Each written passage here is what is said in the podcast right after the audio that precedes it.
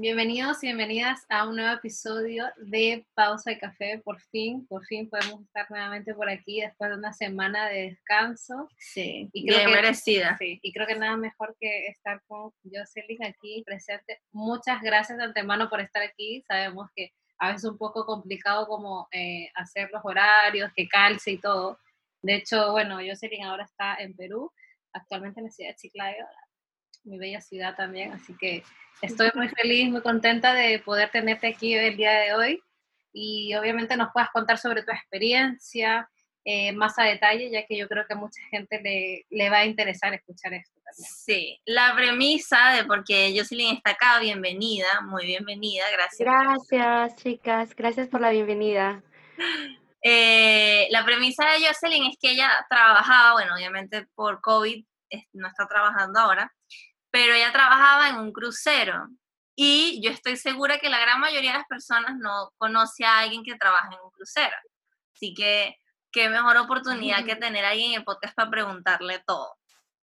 Así Sí. que hay algo que a mí me dejó demasiado intrigada desde el momento que hablamos eh, invitándote al podcast y obviamente me reservé para esta, este día. Y es que, o sea, de verdad, de entrada, yo necesito saber cómo uno le llega la oportunidad de trabajar en un crucero. O sea, ¿cómo te llegó eso a tu vida? ¿Qué, qué estaba pasando en tu vida? Tú estás caminando y alguien te dijo, oye, ¿te gustaría trabajar en un crucero? Y tú dijiste, ya, Como ok. que te un flyer y Sí, o sea, ¿qué, qué, en qué momento estabas, en qué etapa de tu vida estabas y cómo te llegó a pasar eso? Mm, Bueno, fue algo así como que yo conocí a alguien que ya estaba trabajando en cruceros en ese entonces, pero yo estaba todavía en la universidad. Así es que esta persona llegó por cosas de la vida, por amigos en común, llegó y me empezó a hablar de lo que era trabajar en cruceros, ¿no?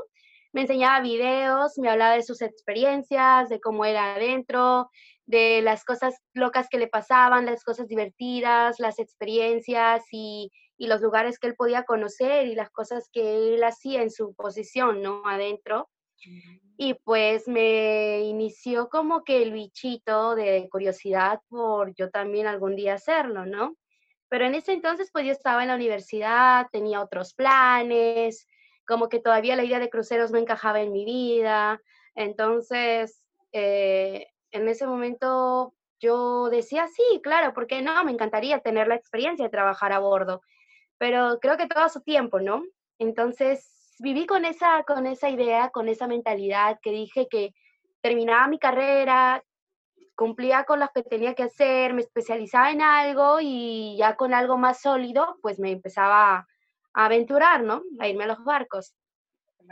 Pero por cosas de la vida, a veces uno planifica muchas cosas y la vida te da sorpresas, sorpresas te da la vida. En el transcurso, en el transcurso pasaron algunas cosas y pues se me cambiaron los planes, ¿no? Se me cambiaron totalmente los planes y, y al final lo que me, para mí me parecía muy lejos, una idea todavía a largo plazo, se convirtió en una idea a corto plazo. Wow. Y es muy difícil postular, o sea, porque tú estás, es, ¿qué, qué era lo que estabas estudiando en la universidad? estudiando. Eh, empecé con esa carrera porque yo siempre tuve esa, eh, esa pasión o ese un, o he dicho por, por mucho por viajar, el turismo, por lo que es lotería, todo ese rubro, todo ese rubro hotelero y turístico, ¿no? Siempre me gustó, siempre me llamó lo que era restaurantes, eh, los idiomas, los viajes, las culturas, todo este intercambio siempre estuvo en mí, ¿no? Este intercambio cultural que tanto me gustaba experimentar. Entonces eso fue lo que a mí me inició en este mundo. Y, pero no todos, no todos los que están a bordo, todos los trabajadores de barco, necesariamente tienen que ser del rubro turístico y hotelero, porque adentro puedes encontrar infinidades de posiciones que pues en mi momento yo no sabía o por mi poco conocimiento, pues como ya les dije, no era mi primera experiencia, hay cosas que no se me habían ocurrido, eh, cosas que yo pensé que tampoco eran como necesarias y llegando allá dije, ah, mira, no sabía que acá también había trabajo para esta posición o para este rubro, ¿no? Tú ya conocías un poco lo que eran los requisitos para ir. Porque, por ejemplo, no sé, si uno dice, ay, me encantaría ir a un barco, no sé qué, ¿hay como unos requisitos específicos que te piden? ¿O como que cualquiera puede ir a un barco? ¿Cómo es eso? Porque eh, tengo entendido que igual es difícil entrar. Mm, claro, o sea, los requisitos dependen del puesto al que tú estás aplicando para trabajar. Es como que cuando tú buscas un trabajo, tú dices, bueno, necesito trabajo en esta, en esta área, ¿no? Entonces tú te basas tu currículum y tus experiencias para el puesto que tú quieres aplicar, ¿verdad? Lo mismo sucede en un barco. En un barco te encuentras muchas posiciones, muchas actividades y muchos diferentes eh, rubros por, por destacar. Definitivamente ya por sí, de ley, tú tienes que saber tu inglés, ya sea en un nivel intermedio. Yo siempre recomiendo que sea en un nivel intermedio. Como cualquier posición a cualquier, eh, a cualquier trabajo, pero obviamente tienes que tener como una base obligatoria que sería en este caso el, inglés. Claro. Claro, exacto. Yo siempre digo, amigos o conocidos que siempre me han preguntado, yo Jocelyn, pero ¿qué nivel de inglés? Yo siempre les digo, chicos, intermedio. Váyanse con un inglés intermedio a avanzado o avanzado, si es mejor, porque he conocido gente que se ha lanzado sin salvavidas, entre comillas, a irse con un inglés de cuatro o cinco meses, un inglés muy básico, y cuando llegan están perdidos porque saben decir cosas muy simples, tener una conversación muy básica, pero tú llegas, tú llegas y pues la gente ya tiene tanta experiencia, tantos años trabajando y te llega y te habla así, y para una persona que tiene un inglés básico, decirle slow, slow, slow, como que ya empiezas mal, ¿no? Porque que ya estás mal. Estás mal. Y no solo lo digo por clientes, porque hay gente como que también tiene, ahí va, ahí va el otro tema. Hay gente que tiene contacto con el cliente, contacto con el pasajero, como también hay gente que no tiene contacto con pasajero porque trabaja pues fuera de área de, de pasajero. ¿Cómo así? Por ejemplo, están los electricistas, ¿no? Los plomeros, están los soldadores. Que su posición importe, su posición importa muchísimo porque ellos son los que mantienen a flote el barco, ¿no? Claro. Son gente que mayormente paran más, arriba. Entonces nosotros mayormente gente que para en contacto con el cliente, pues sí tiene que ir con algo más, más sólido, ¿no? con una mejor de su inglés. Más o menos va basado en eso, entonces. Eso es lo que yo siempre digo. Cargo, la actividad que vas a hacer, si vas como, claro, más en contacto directo con la persona, tener tal vez un inglés un poquito más alto en este caso. ¿Y qué expectativas tenías tú para ir a, o sea, porque igual es, es, complejo prepararse tal vez a una situación en la cual uno no tiene como mucha referencia, porque de pronto uno puede saber de un crucero como, o sea, como pasar claro, mira. como que eh, tú ves las, no sé, la publicidad, etcétera, pero no sé, pensar que ibas a estar eh, no sé, seis meses en un barco, porque creo que es lo que estás, ¿no? Como seis meses. Y, y, o sea, no sé, es como, como una sensación de estar preso. ¿Qué expectativas tenías tú versus lo que te encontraste? Yo tenía muchas expectativas, la verdad. Fue un golpe así de cambio, pero así de, de golpe.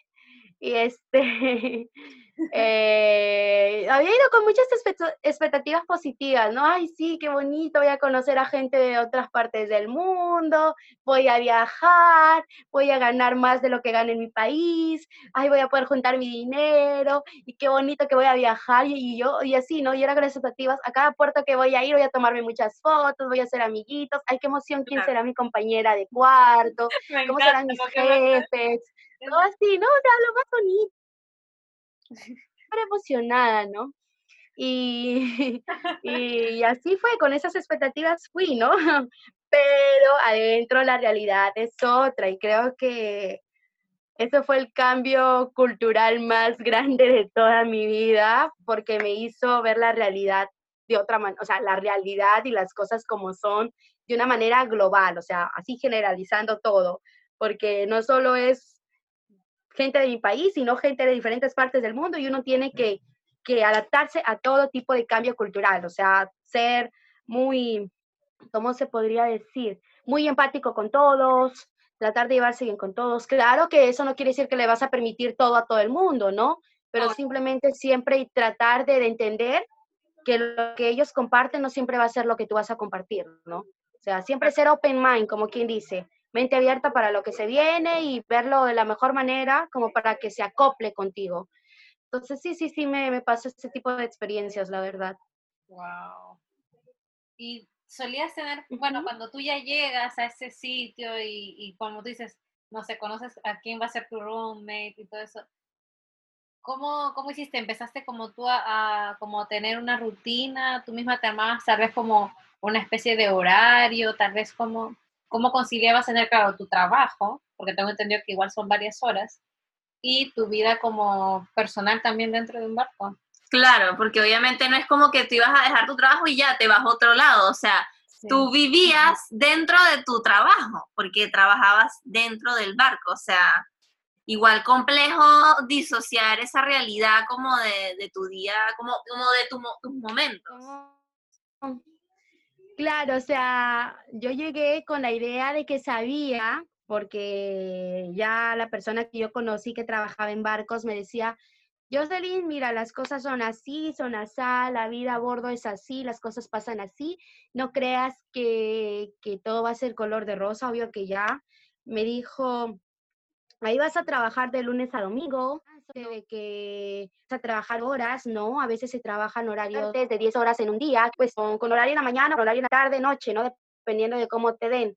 Y entonces, son muchos cambios que hay, ¿no? Muchos cambios abruptos que pues usualmente yo no estaba acostumbrada, ¿no? Yo me acuerdo que yo estaba acá en Chiclayo y para postular yo tuve que viajar a Lima porque acá en Chiclayo no hay agencias, no hay agencias que te dediquen a llevar a trabajar en cruceros. Entonces yo hice este cambio, me mudé de mi ciudad a Lima, una ciudad más grande, con muchos cambios, que era la primera vez que yo me iba a mudar fuera de mi casa y hacía lejos y a lo, y lo grande, ¿no? O sea, un cambio así súper grande. Y entonces yo tuve que ver las cosas por mí misma, empezar a buscar un lugar donde vivir, un lugar donde empezar a, o sea, ver por mi comida, mis pasajes, un trabajo, buscar un trabajo. No tenía mucho tiempo ni dinero y tuve que buscar un trabajo para poder solventar esos gastos. Mm, Entonces, ya ese cambio que yo empecé a irme, ya lo hice desde aquí. O sea, empezar como poquito a, poquito a, poquito a, a, a soltar casa, ¿no? A soltar casa porque yo sabía que en un momento iba a soltar casa a lo grande iba a soltar casa a lo grande. Y ahí tenías 22 Ese cambio me ayudó como que a poquito a poquito a soltar casa. Claro, 22, no, cuando yo me mudé a Lima tenía 21 años, ya llegando al barco, ya prácticamente, porque me duró como un, un año el proceso. Entonces yo ya a los 22 años yo ya estaba embarcada. Yo a oh. los 22 años yo ya estuve en el, sí, me tomó un año, un año, porque se supone que cuando yo postulé, para el puesto al que yo fui, que fue en el casino como slot attendant, habían 20, 20 personas postulando.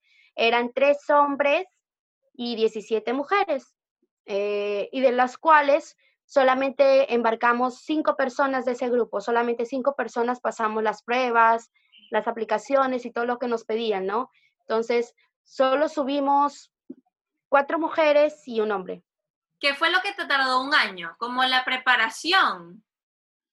Mm, claro, me tardó un año la preparación porque algunas agencias pues eh, les gusta ponerte algunos que otros cursos, pedirte algunos, es ya es parte de la agencia que le gusta lucrar con algunos personas cuando quieren trabajar en este tipo de, ah, ¿sí? ¿no? Entonces es como que te metían el cursito por aquí, el cursito por allá, que necesitas hacer esto, que necesitas hacer el otro. Y entonces ya, pues, ¿no? Entonces sí, era un proceso así que me llevó un cambio y tuve que llevar un curso que duró como dos meses y luego pasar exámenes médicos, que es todo el proceso, ¿no? Primero pasas un examen de inglés que se llama Marlin Test. Tienes que pasar el Marlin Test, que es un examen de inglés no solo de conocimiento, o sea, no solo de, de gramática, no solo de listening y no, de, y no solo de vocabulary, pero es que hay como un, no es como un examen que te toman en un instituto de inglés normal, es un examen ya con términos marítimos porque ah, ajá, sí, los audios que tú escuchas son personas, por ejemplo, en el listening, como, como te dan en un instituto de inglés, tienes tu listening y te ponen un acento británico, ¿no? O a veces un, un acento americano y es lo clásico que en un, en un instituto, pero en este tipo de examen te ponen, por ejemplo, otras nacionalidades hablando inglés, justo lo que te va a pasar cuando tú embarcas. Claro. Te ponen el audio de un, de un filipino, de un filipino hablando inglés, de un indio hablando inglés, o de un australiano, entonces Sí, entonces tú tienes que ahí y a veces te dan terminología marítima, como que te dicen el, te dicen cuál es la parte del barco, así, starboard side, port side, aft y forward, son, son terminologías que, que tú los, de los barcos que tú los vas conociendo con el tiempo, ¿no? Y en ese momento yo tampoco sabía, entonces es como que uno tiene que prepararse en ese aspecto. Qué loco, hasta. Eh, no, o- no es tan difícil si uno se pone de su parte y lo, y lo hace, ¿no? Lo hace bien. Pero mira todas las cosas que hay y uno, bueno, yo no estaba ni enterada. de Me imagino que, o sea, es como todo un proceso mediante el cual para lograr hacer cualquier cosa, o sea, igual tiene su trabajo, porque no, no todo el mundo está dispuesto a pasar un año en preparación y con la posibilidad de que puede que no quedes, porque eran 20 personas. O sea, igual era como... Sí, eran 20 todo el mundo personas. lo hace, porque igual se requiere como mayor de Constancia, sí, mucha dedicación. mucha dedicación, como que tienes que tener muy claro que eso es lo que quieres. Totalmente. ¿Y qué países conociste? ¿Qué lugares conociste eh, durante esos lapsos? Yo, era- eh, mi primer barco que salió desde Nueva Orleans, que está en Luisiana, bueno, fue la primera vez, no, primera vez que yo estuve en Nueva Orleans, es un país, bueno, no es, o sea, Nueva Orleans, disculpa, ¿qué país? Eh, es una ciudad, es una ciudad muy hermosa, muy linda. eh, ¿Podemos cortar eso, por favor? no, Tranquila. se va a quedar ahí. Ah, lo va a- Podemos cortar esa parte. Fue un pequeño lapsus. Sí, estuve en Nueva Orleans, es una ciudad muy bonita, me encantó, hermosa. La primera vez que yo estuve ahí, no tuve mucho tiempo, no tuve la oportunidad de salir mucho por Nueva Orleans porque la- lo clásico de cada barco que va con destino a Estados Unidos, que embarca desde Estados Unidos o el puerto es americano, como se le, se le dice, eh, es el puerto de embarcación, donde los pasajeros suben y los pasajeros bajan. Entonces, eh, eso, ese día de embarcación es un día muy pesado, muy pesado, porque el día anterior, el día anterior, este, fue, se le conoce como el día, el día final del crucero, ¿no? O sea, el día anterior un crucero ya terminó, llegamos a puerto, la gente que terminó su crucero se baja y la gente que va a empezar un nuevo crucero sube, ¿no? Y el último día del crucero siempre es muy pesado, muy pesado. Yo recuerdo que a veces terminaba como que a las 3 de la mañana Ugh. y el barco llegaba a puerto, el, el barco llegaba a puerto 6 de la mañana, seis y media de la mañana.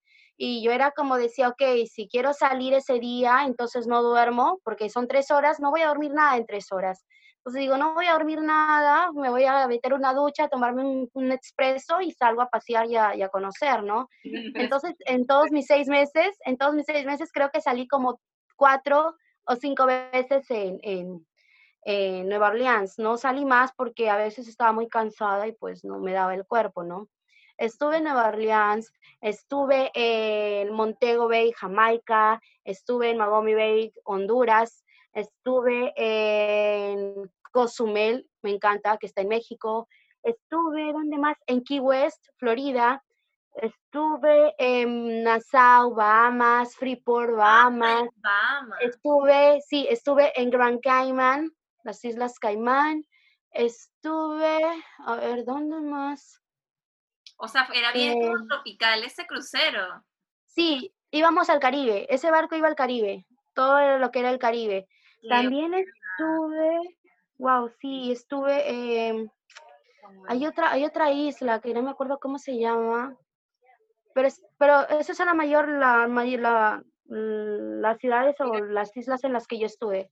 Y ese, esos barcos como que solían eh, estar como en distintos lugares, o sea, como que te pasaba que tal vez volvías a un lugar o muy poco, como que no sé si... No, por ejemplo, hay cruceros que duran siete días, o sea, es dependiendo de cuánto dura el crucero, ¿no? Y el itinerario que tenga. Si el crucero de esta semana dura siete días y en esos siete días se reparte así, puerto americano, día de, día de alta mar, otra vez día de alta mar, al siguiente día puede estar, por ejemplo, en Roatán, Honduras, al otro día puede estar en Jamaica, al siguiente día puede estar en Cozumel, otra vez C-Day, o sea, se va a alta mar y al siguiente día vuelve a regresar a Puerto Americano. Entonces, es depende de la ruta. Al y el siguiente y el siguiente crucero o la siguiente semana, la ruta puede cambiar, puede ser diferente. De repente ya no va a Cozumel y se va a Key West se va a Bahamas, Nassau y Bahamas Freeport, ¿no? Entonces es dependiendo del itinerario que puede tener por semana, que a veces pueden ser rotativos o pueden ser, pues lo mismo, ¿no? Esta semana Honduras,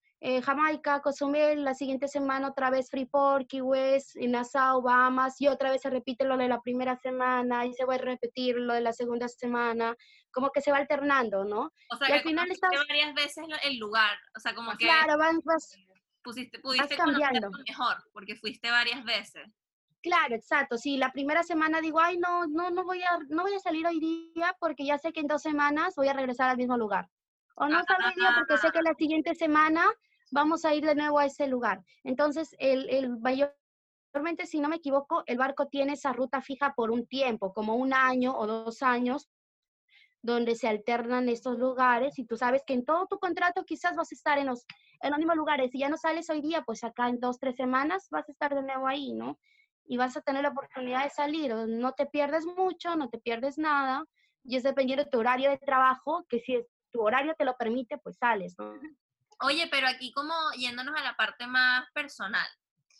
Eh, no te pongas nerviosa.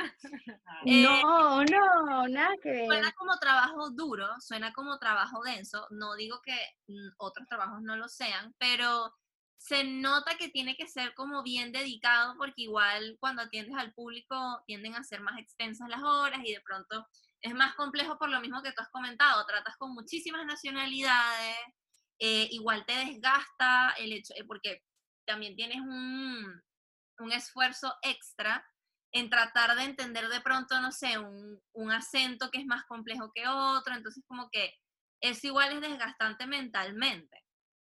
¿Cómo hacías en, los, no sé, los ratos que tenías libre, que de pronto no, no ibas a, conocer un puerto o el lugar a donde ibas a, donde, no sé, ¿cómo se dice? Donde encallaban, donde, paraban. Claro, donde parábamos. Claro, ¿cómo hacías como las, como las relaciones internamente? Como eh, había camaradería o es como muy sobrio todo dentro del barco. Por ejemplo, como ya lo dije, a bordo hay muchas, muchas posiciones. Y hay posiciones que tienen ventajas y hay posiciones que no tienen ventajas.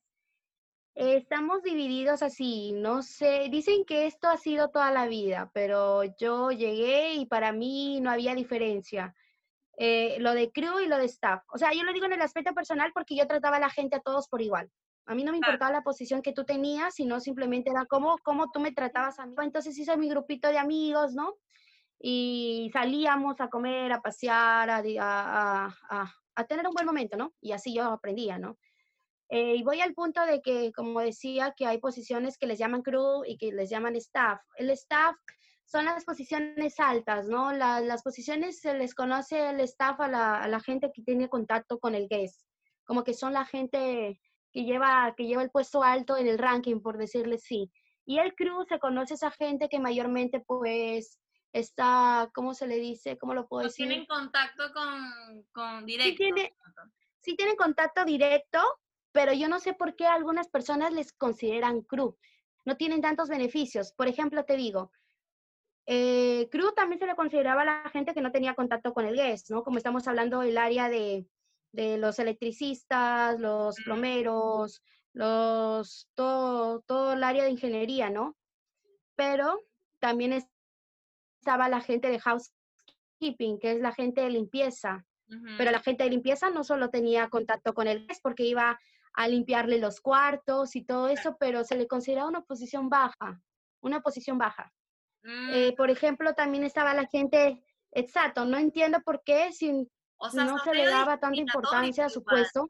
Son medio discriminatorios. Exacto, sí, sí, eso se ha visto bastante, y te lo digo porque, por ejemplo, la, la gente del restaurante, que son los de cocina, los meseros, y todos los, los jefes de cocina, ¿no? Todo lo que tenga que ver con restaurante, también se le consideraba crew.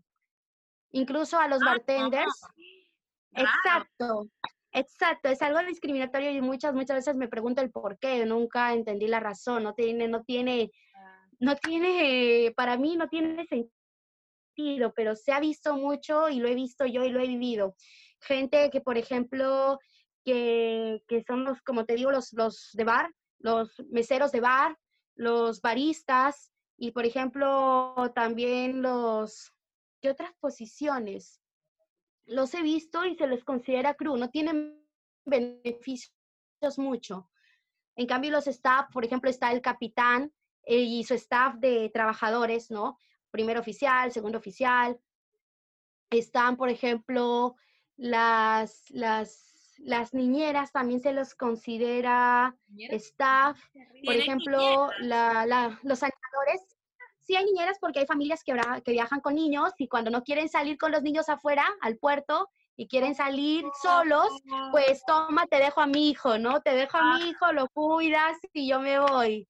Sí hay niñeras, pero no se les dice niñeras, se les dice Camp Ocean, o sea, como que, que el campamento, el campamento para niños, algo así, ¿no? Claro. Claro, donde hay chicas que cuidan niños, porque, por ejemplo, si ese niño tiene alergias, tiene problemas, tiene enfermedades, un montón de cosas, cuidados que tienes que tener en cuenta, entonces, ¿no?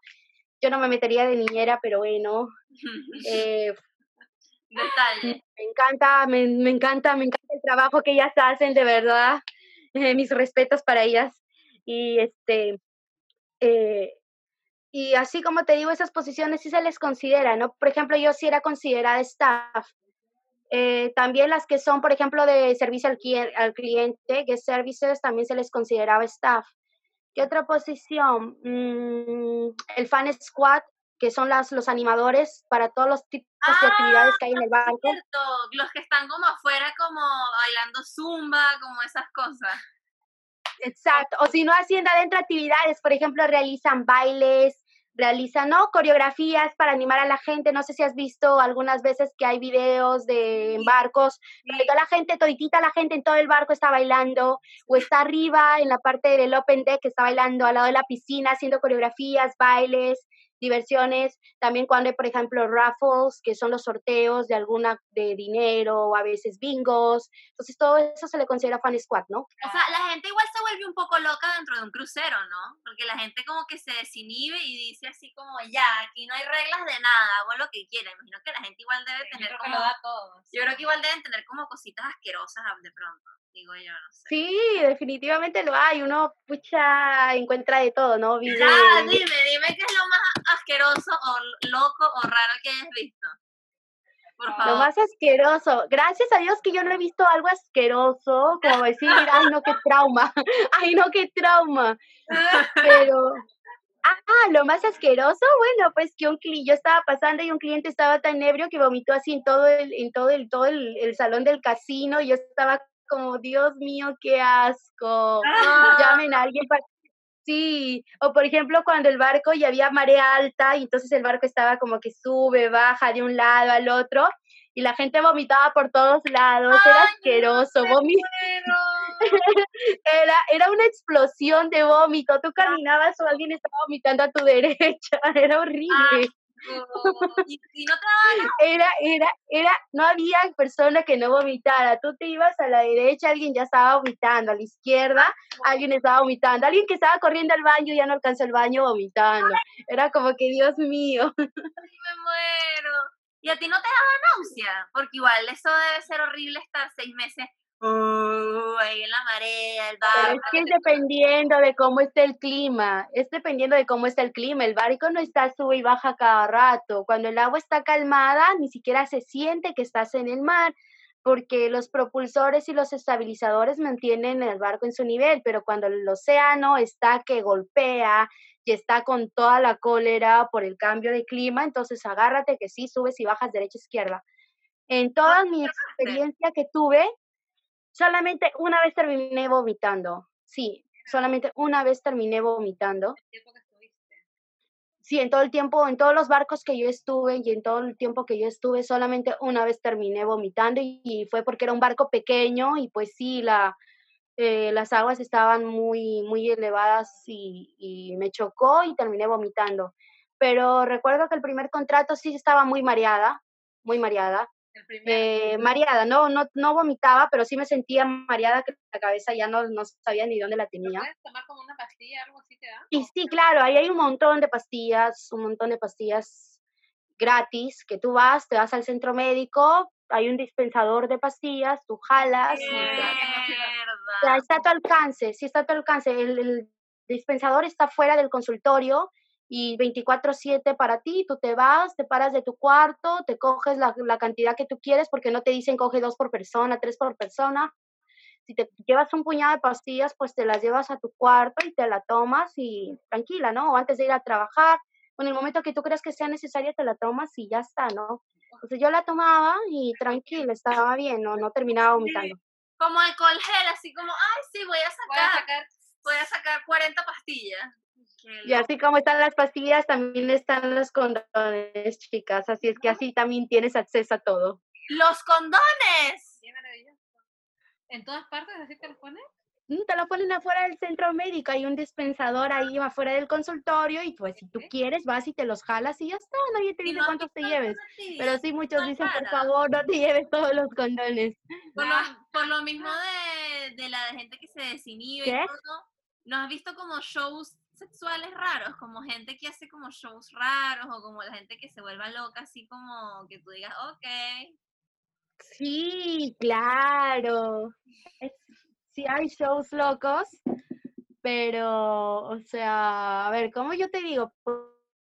Pues se supone que yo no duermo sola, yo no vivo sola, tengo una compañera de cuarto y es asignada mayormente por mi manager. Entonces, si mi compañera de cuarto yo no me llevo bien o me llevo bien o quizás vivimos porque tenemos que vivir juntas y pues a veces ni siquiera te dirige la palabra y esa noche quiere tener intimidad, pues ni siquiera te avisa, tú llegas y ya está teniendo intimidad. Mentir. Y me ha pasado. Ay, qué atroz, ni siquiera pone como una una, notita afuera. Una media, como un calcetín en la manilla. No, pues exacto, exacto, me pasó, me pasó, deberían decirme, ok, para la próxima ponme la señal de no molestar, que, que, que existe, que está fuera de la puerta para que tú la coloques. No, o sea, ponla. Yo entré y se escuchaban los chiquis chiquis y yo salí y dije, Dios mío. Qué horrible llegar cansado. Me quiero dormir. eso fue lo más, eso fue lo más cómico. ¿Puedes entender? Yo salí cansada, era la madrugada y yo salí, quise y ya cerré la puerta y me fui al comedor y me quedé prácticamente toda la noche. Yo estaba molesta, estaba cansada, ese día no salí, me quedé todo el día durmiendo y ya en la noche, en la tarde salí a trabajar porque tenía que ir a trabajar. Eh, después, la, la, otra oportunidad, la siguiente oportunidad, yo estaba en mi cama y, te, no, yo estaba en mi yo estaba en mi cama, porque como es camarote, yo, yo dormí en el segundo piso, en la parte alta, y ella estaba en la parte de baja, en la parte del top, y entonces, este, está en la parte baja, y, y, llega su pareja, ¿no? Y yo estaba como que voy a dormir, y yo los, yo los escuché conversando, y yo dije, por favor, que no pase nada. Oye, pero igual. Y volvió a pasar, y yo decía, mía, me puse los audífonos, yo se lo dije, claro, porque yo era primer contrato y yo lo único que yo quería era llevarme bien con ella, no tener ningún tipo de problema. La primera vez que yo la conocía, ¿no? Entonces todo era nuevo para mí. Yo dije de repente, güey, las cosas se arreglan hablando. Si tú quieres, yo no me voy a molestar, es normal, es parte del cuerpo. Tú solo habla y dime, ¿sabes qué, Rumi? ¿sabes qué, compañera?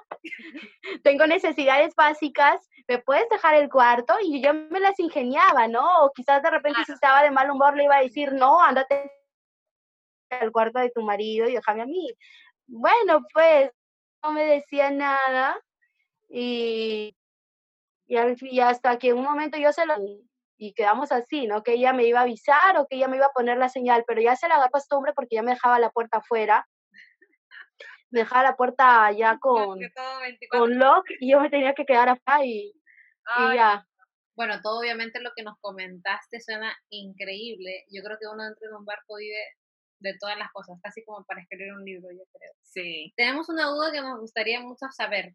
Eh, tú, bueno, en todo este tiempo que tú estuviste, ¿hubo, no sé, algún show o alguna persona famosa que te tocó eh, ver o conocer? ¿O que supiste que estuvo en un barco y no, y no lo alcanzaste a ver? ¿Fue, ¿Tuviste alguna experiencia como tal?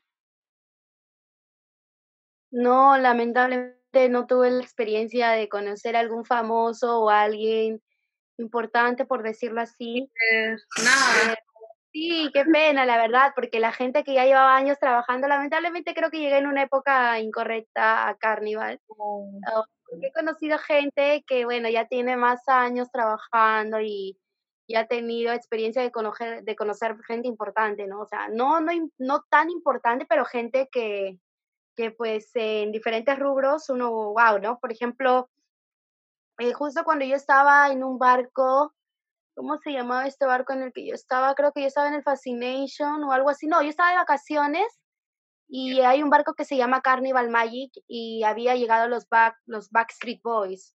¡Oh! Y a mí no me asignaron ese barco. Oh. Y, y justo iban a hacer una gira en ese barco. Creo que la, la misma banda había contratado el barco para, ah, para, para hacer un show o un concierto de con, sus, con sus fans, ¿no? Era como que tú entrabas a la página de Backstreet Boys y buqueabas un crucero con la banda, ¿no?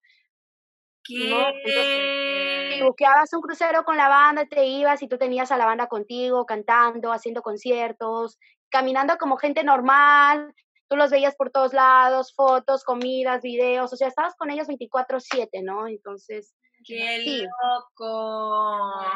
¡Qué desgracia que no te tocó! El, el, sueño de toda fanática que te encierren en un lugar con tu, con tu, con tu artista favorita, ¿no? O sea, sí. Literal. Sí, es sueño de toda fanática en todo sentido, ¿no? Que me encierren con mi artista favorito y que pase lo que tenga que pasar, ¿no? y sacando los condones de enfermería. Con eso dije mucho. Ay, no, hermana. Pero uno nada más. Qué desgracia. Este, y bueno, y toda esta experiencia que bueno, que has tenido y que bueno, no sabemos porque ahora todo es muy incierto, no sabemos si, vas a, si tú quieres volver o no. Pero tú, ¿cómo calificarías esta experiencia? O sea, ha sido... tienes como una, de, tienes como, no sé, algún, alguna situación que te haya pasado ahí como que la marcarías como lo mejor que te pasó de, ahí dentro? He tenido experiencias muy bonitas, experiencias muy feas, pero yo siempre me quedo con lo bonito, como dije una vez, ¿no? Siempre hay que quedarse con lo bonito. Entonces sí, sí regresaría, la, sí quiero regresar. Por el momento no, no hay nada que yo pueda hacer, no puedo presionar las cosas. Eh, todo está tomando su rumbo, ya poco a poco algunos barcos se están estableciendo de nuevo. Pero si en algún momento se me da la oportunidad de regresar, pues yo regreso, ¿no? Uno nunca sabe lo que puede pasar. Yo no me veía en esta situación, pero bueno, ya estoy aquí y hay que, Claro. hay que esperar, ¿no? Hay que esperar lo mejor. Y si se da, pues bienvenido sea, ¿no? Igual yo pienso regresar. Sí. Maravilloso. Paso a paso, porque ahora, bueno, eso es todo tan incierto que yo creo que Sí. nos, nos está enseñando cómo a vivir en la hora y ya está, porque creo que uno no puede planear ni siquiera lo que va a hacer la otra semana y eso es muy Sí. terrible. Exacto, a veces sí. Eso es algo que pasa. Jocelyn, tres cosas que le dirías a alguien que quiera trabajar en un crucero. Tres cosas. Tres cosas básicas antes de entrar a un crucero a trabajar. Uno, tolerancia. Bastante tolerancia a todo, porque si eres una persona que no aguanta lo más mínimo, te va a chocar mucho. Tienes que ir con mente abierta para todo lo que pase. Todo lo que pase, ah, con todo y para todo. Totalmente, nos quedó claro. Totalmente, para todo y con todo y aprender a manejar las situaciones que se te puede presentar, ¿no? Wow, sí. Y yo creo que con una estabilidad emocional lo suficientemente fuerte, porque si no tienes, eh, ¿cómo lo podríamos decir? Tus emociones bien establecidas y no las controlas, pues adentro te va a chocar bien feo. Claro, tu salud mental es primero, tu salud mental es primero y, y- y tienes que saber a lo que vas y, y enfrentarlo, ¿no? Claro. Siempre dar buena cara a todo. Bien, Como buenísimo. para, Y por supuesto, inglés intermedio. de intermedio para avanzado. De intermedio hacia avanzado, eso siempre. Por favor. Hacia avanzar, exacto. Wow, nos, enc- nos encantó que nos hayas sacado de tantas dudas y que nos hayas contado, bueno, también para nosotras, porque uno lo ve de afuera también como, ay, el crucero, eh, genial, con las, como tú decías, ¿no? Como, como esas expectativas que uno tiene y al final, bueno, gracias a tu experiencia, como que una igual eh, puede ver o, o decidir, no sé, más adelante si uno quiere o no quiere tomar esta decisión Claro, pero a la vez lo encuentro increíble. Siento que es algo que te enseña muchísimo. Yo creo, por ejemplo, yo en lo personal siento que de la gente uno aprende mucho. Y como tú dices, Sí. que vivir, o sea, convivir literal con muchas nacionalidades, eh, con tanto choque cultural que, no, que solamente pasa que a veces cuando uno se va, no sé, a un país, no sé, Brasil, no sé, Estados Unidos, no hablas el idioma o hablas más o menos y ya, te, ya entras a un choque cultural distinto también. Pero en tu caso, no te rodeaste de una, sino de muchísimas, muchísimas más nacionalidades, donde solo, no solo era el idioma, sino también la forma de pensar, la forma de convivir y la forma de eh, tú como entablar tal vez alguna amistad o confianza. también. claro. Y siento que eso es, guau, como que te, te va a enseñar un montón y yo creo eh, que también te deja como muchas amistades también muy duraderas, porque en sí yo creo que es como una, es como una segunda casa. O sea, es tu sitio. Sí, es tu segunda casa prácticamente. Pares más en el mar que en tierra, y es la verdad. Uno viene por pocas temporadas acá, pasa sus vacaciones y cuando se tiene que ir, se tiene que ir y ya está, ¿no? Qué hermoso. Muchas gracias por compartirnos tu experiencia. Sí. Gracias a ustedes, chicas. No, nos encantó escucharte, de verdad, muchísimas, muchísimas gracias. Nos queda como ya más, eh, nos queda como todo más claro también cómo es este, toda esta vida detrás de... Claro, porque ¿cómo, parece- son- cómo es el detrás de cámara de- del sueño del crucero? ¿Cómo son las cositas que pasan dentro de un crucero? Así que bueno, esperemos. Exacto. Y hay mucho más. Sí, Por eso es algo que quise compartir con ustedes, obvio. Qué bueno, gracias. muchas gracias. Y bueno, esperemos que pronto, pronto, pronto, Pronto. se mejore la situación para que puedas volver otra vez a alta mar. A otra vez. Sí, chicas, yo también espero lo mismo. Gracias. Sí. Gracias por todo.